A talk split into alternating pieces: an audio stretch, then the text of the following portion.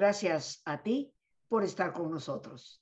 Saber para servir. El tema que vamos a tratar es el sentido de vida. Compartir algo que me parece urgente, porque tristemente uno de los síntomas o diagnósticos que le podríamos dar a la era actual es, como lo había predicho Víctor Frankl, el creador de la logoterapia, el vacío existencial. Esta es la razón por la cual el índice de suicidio se ha disparado. El vacío existencial es lo que explica el por qué una persona tan joven, como puede ser un chico de 12 o 13 años, siente que al romper con la noviecita a los 12 años de edad, la vida perdió todo sentido.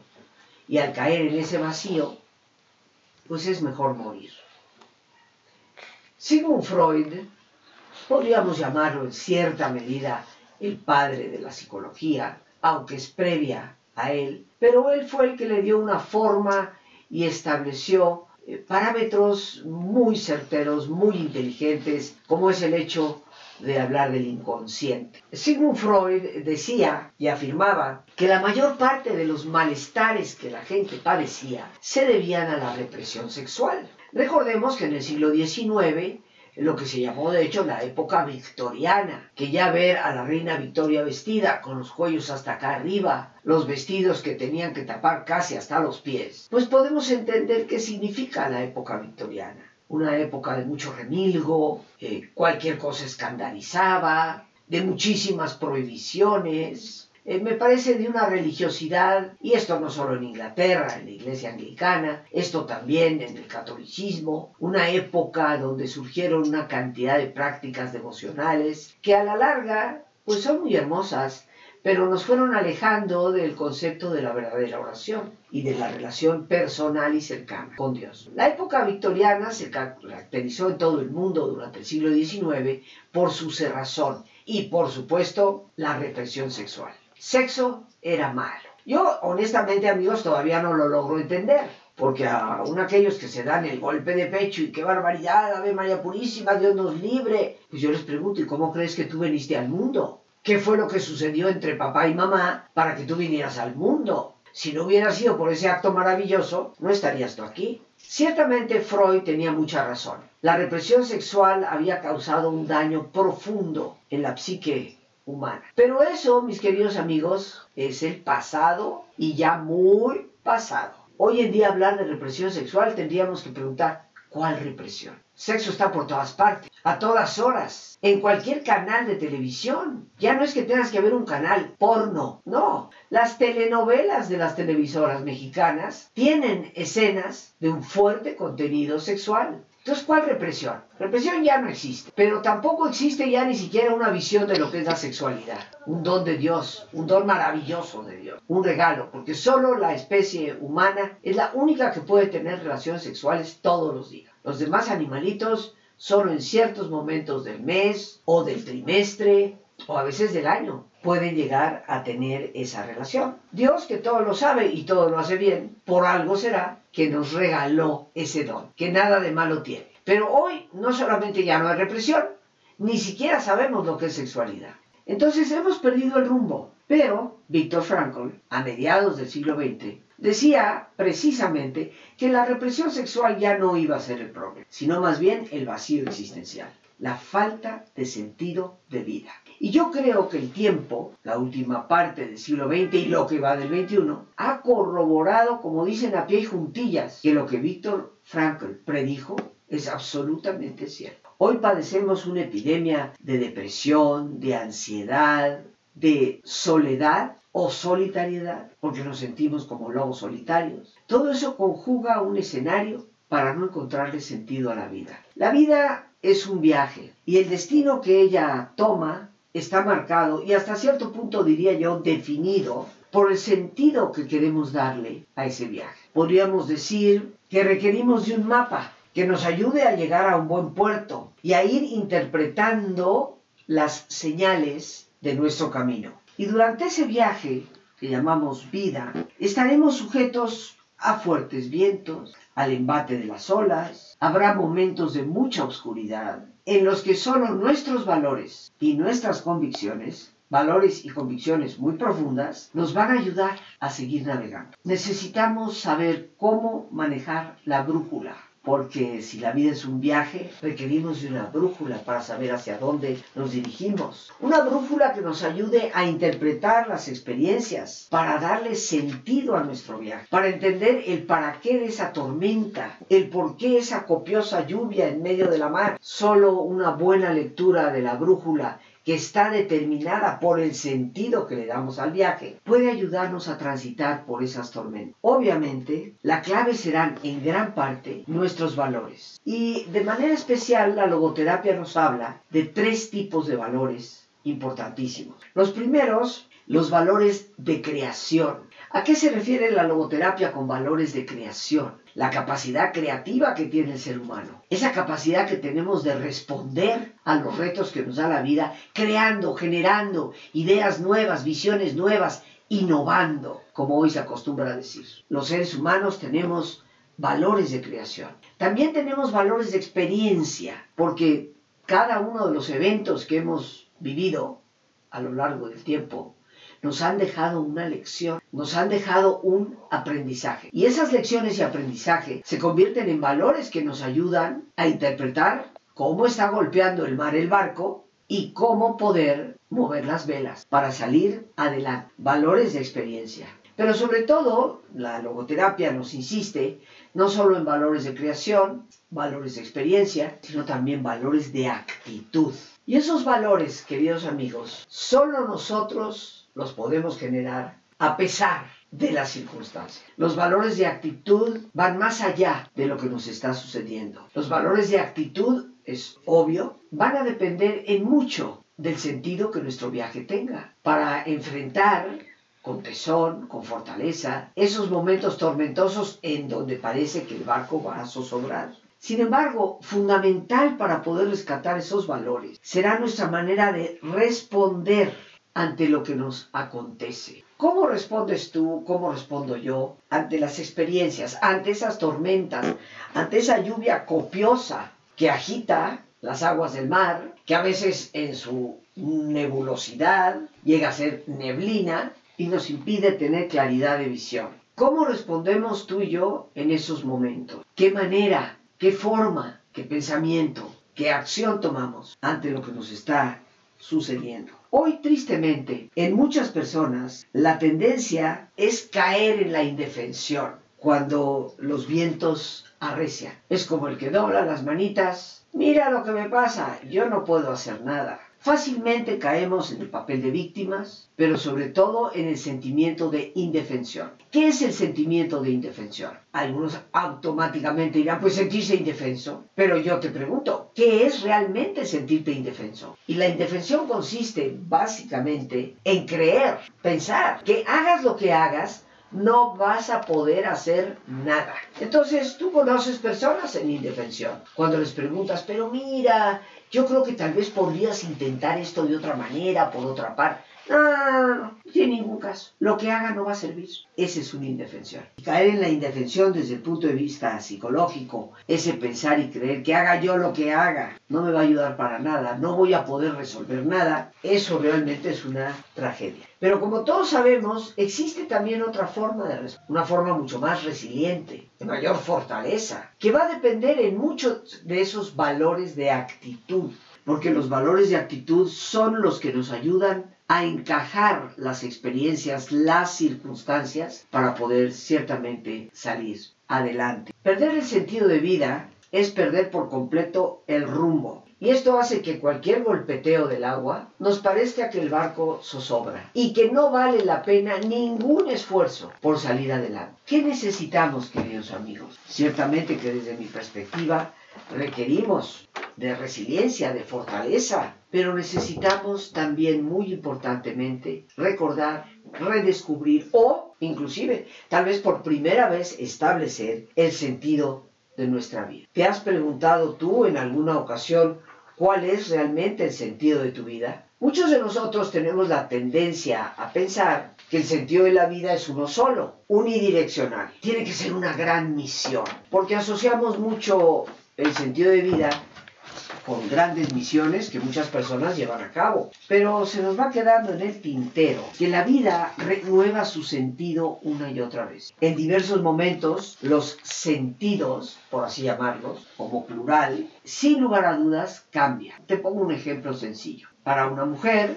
en cierta época y etapa de eso, tal vez el sentido más profundo que su vida tiene es la educación de sus hijos, el cuidado de sus hijos, inclusive a veces hasta la manutención de sus hijos. Y esa labor, ese pendiente, ese quehacer, le da sentido total a su vida. Pero los hijos crecen, saldrán de la escuela, volarán con sus propias alas, harán sus propios nidos y vendrá eso que se ha llamado el síndrome del nido vacío. Yo recuerdo desde la escuela de psicología eh, que, bueno, yo ya había pasado por ahí, pero ocasionalmente me invitaban a dar alguna conferencia cuando empieza a aparecer y a darse la importancia al síndrome de nido vacío, a mí que me gusta vacilar, siempre decía, bueno, pues es fácil de resolver, váyanse al súper, cómprense una docena de huevos y ya volvemos a tener el nido lleno. Ojalá fuera tan sencillo. Pero ¿qué es lo que pasa con ese síndrome de nido vacío? ¿Por qué hay personas que lo sienten y hay personas que no lo sienten? Porque no todos lo viven. Para una mujer cuyo sentido de vida absoluta y totalmente fueron sus hijos, en el momento en que ya no está ninguno, efectivamente viene esa sensación. Pero si esa mujer crea, renueva, establece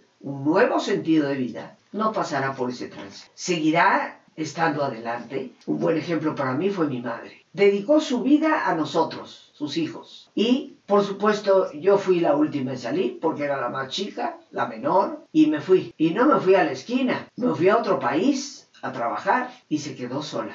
Pero mi madre encontraba sentido rápidamente. Ya desde hacía tiempo atrás empezaba a participar en obras de trabajo voluntario, colaboraba en el patronato de una guardería, atendía diferentes obras y trabajaba en el negocio de la familia. Así que a pesar de que sus hijos volaron, el sentido de vida se había renovado. Este es el ejemplo que pongo para que entendamos que tener sentido de vida no significa que debes de centrarte, decir cuál será la gran misión que yo debo cumplir más bien dicho, cuáles son las diferentes misiones que tengo que ir cumpliendo a lo largo de este camino. Lo importante es tener la capacidad de autoconciencia para nosotros poder determinarlo. ¿Cuáles son las señales que nos llevan a hacer sentido? Pero ¿qué les parece, queridos amigos, si hacemos nuestro ejercicio de relajación y en una posición cómoda, si te es posible hacer el alto completo y total, qué mejor que cerrar tus ojos. Y en esa posición cómoda, con tus ojos cerrados,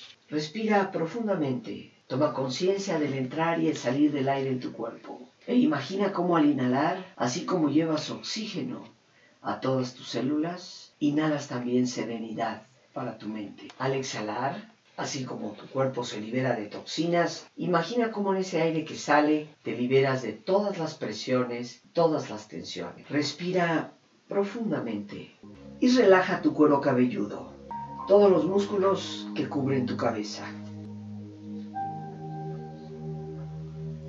Relaja tu frente. Siente la piel, la vibración de la piel que cubre tu frente.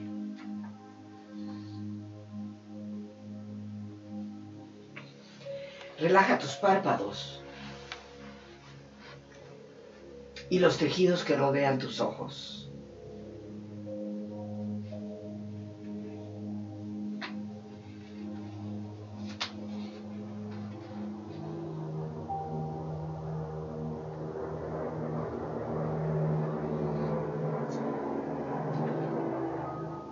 Relaja tus mejillas, toda la piel que cubre tu cara.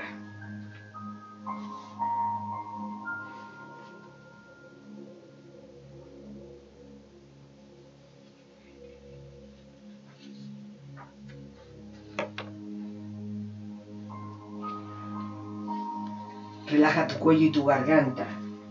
Siente su flexibilidad, equilibrio, balance.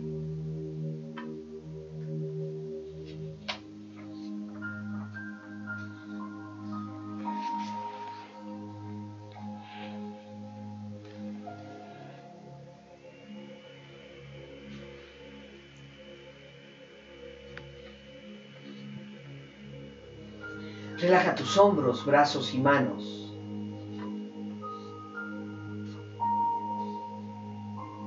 Así como tu espalda.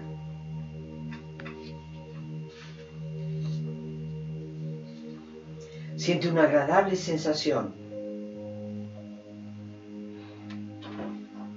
que relaja todos los músculos en estas partes de tu cuerpo.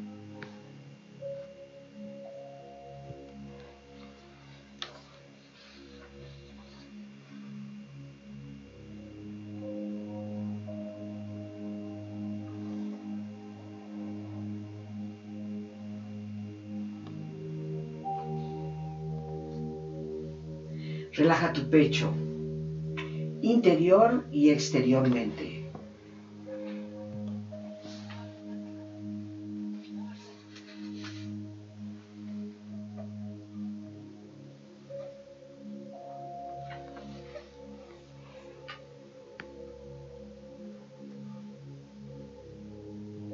Relaja tu abdomen, exterior e interiormente.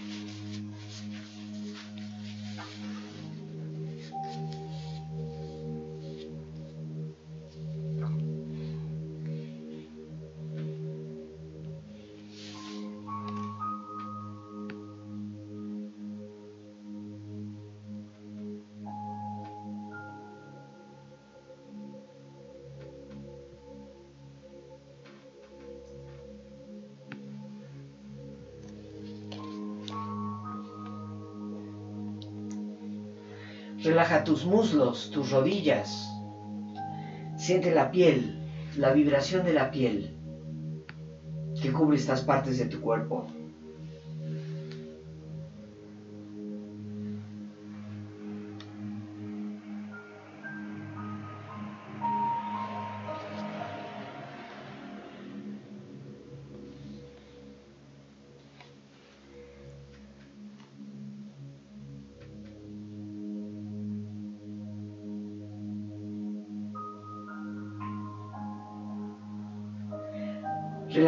Pantorrillas y tus pies.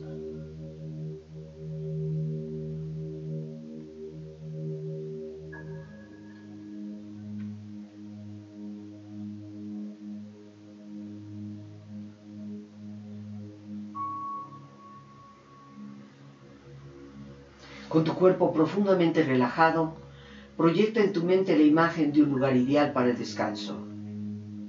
Una escena de belleza y paz Imagina los colores, los sonidos, los aromas. Siente estar allí.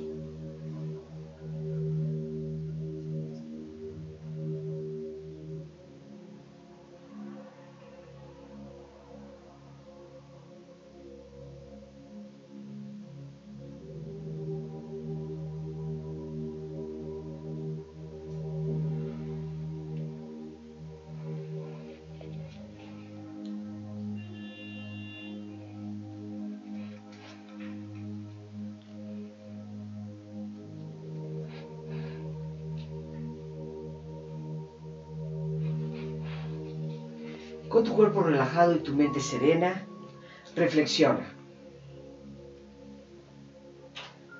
El hombre se autorrealiza en la misma medida en que se compromete al cumplimiento del sentido de su vida.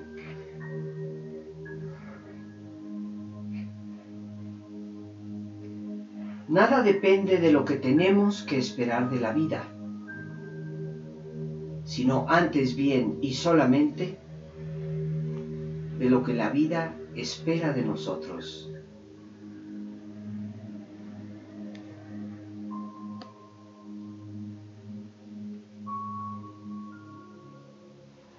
La vida nunca se torna insoportable por las circunstancias,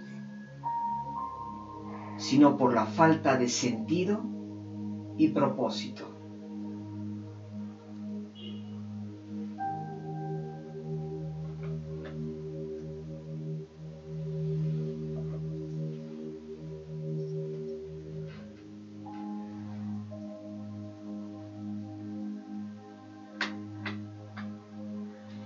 Respira profundamente. Relájate bien.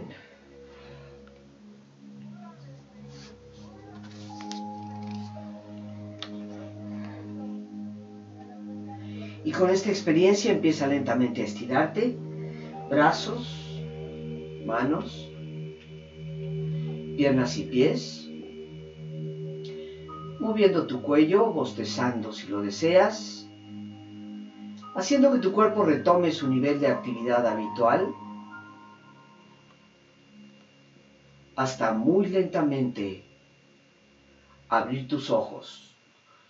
Ojos abiertos, bien despierto, muy a gusto, bien descansado y en perfecto estado de salud, sintiéndote mejor que antes.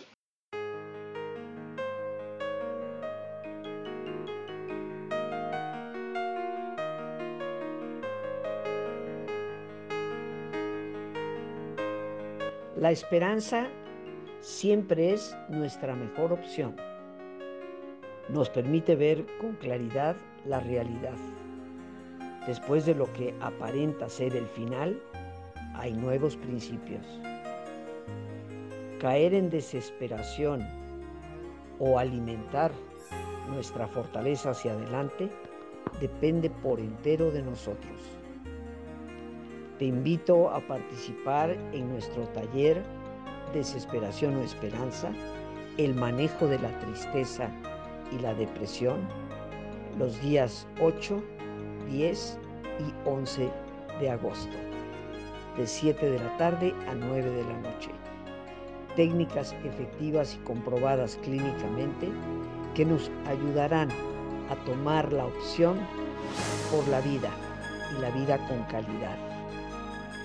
Para informes puedes llamar al 55 37 32 9104 a ese mismo número te podemos atender vía WhatsApp, Telegram o Signal.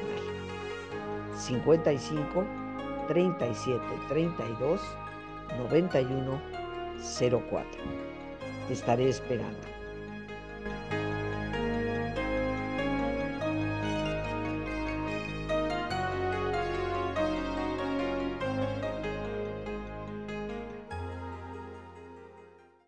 Continuamos. ¿Cuáles son las señales hacia el sentido? La primera de ellas, queridos amigos, desde la logoterapia y la misma resiliencia, que como ustedes saben es un tema de mi especialidad, la primera es el autodescubrimiento, el ir identificando quiénes somos en verdad. Y el autodescubrimiento requiere de una herramienta fundamental, que es la comunicación. La comunicación con nosotros mismos, saber hablar con nuestra propia persona, saber cerrar los ojos, mirar hacia adentro, saber comunicarnos con los demás, saber establecer esa vía de comunicación, autodescubrimiento. Si nos enfocamos en ese desarrollo, esa es una señal que vamos hacia el sentido. Lo segundo es el autodistanciamiento, el saber tomar las cosas en perspectiva para poder captarlas en su totalidad y por lo tanto extraer los puntos claves que nos van indicando el sentido que eso sí puede tener. Y para esto lo único que se requiere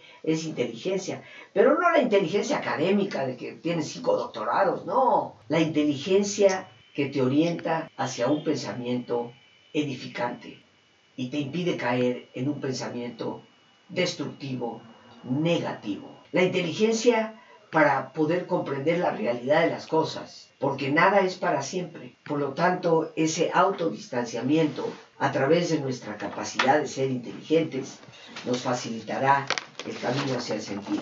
La libertad, responsabilidad, saber qué significa ser autónomos y cómo eso inseparablemente va junto con la responsabilidad. Una persona que toma sus propias decisiones y que actúa y vive responsablemente es una persona que ya tiene una de las grandes señales para el sentido de su vida. Porque una persona responsable, una persona consciente, una persona que sabe tomar perspectiva, que son las tres señales que ya hemos mencionado, es una persona que podrá librar la tormenta mucho más fácilmente. Otra señal en el camino hacia el sentido es lo que la logoterapia llama la unicidad. ¿Qué es la unicidad? Todos somos uno. El sentir que todos compartimos, porque en el fondo todos vamos en el mismo barco. Ese sentido que me aúna, me hace crear una relación fraterna con las personas a mi alrededor. Eso desde la resiliencia lo hemos tratado tú y yo aquí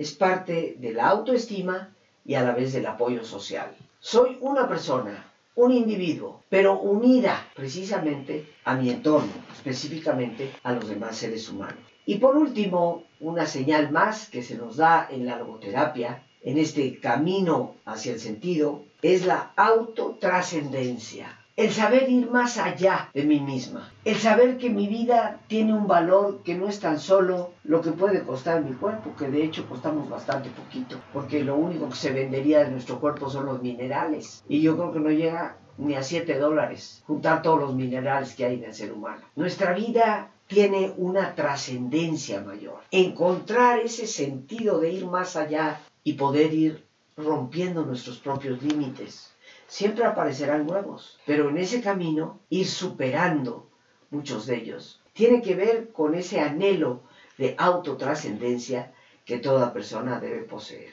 Cinco señales hacia el sentido. Las repito con gusto. Autodescubrir, autodistanciar, libertad, responsabilidad, autounicidad y autotrascendencia. Por lo tanto, en este resumen podría decirte, si realmente me estoy conociendo a mí misma, si sé tomar perspectiva de las cosas, si tomo mis decisiones y soy responsable por ellas, si me doy cuenta de todo lo que me une a los demás y si en mí está la búsqueda de lo trascendente, de lo que va más allá de este mundo de consumo y de materialidad, he establecido señales muy claras para encontrarle sentido a mi vida.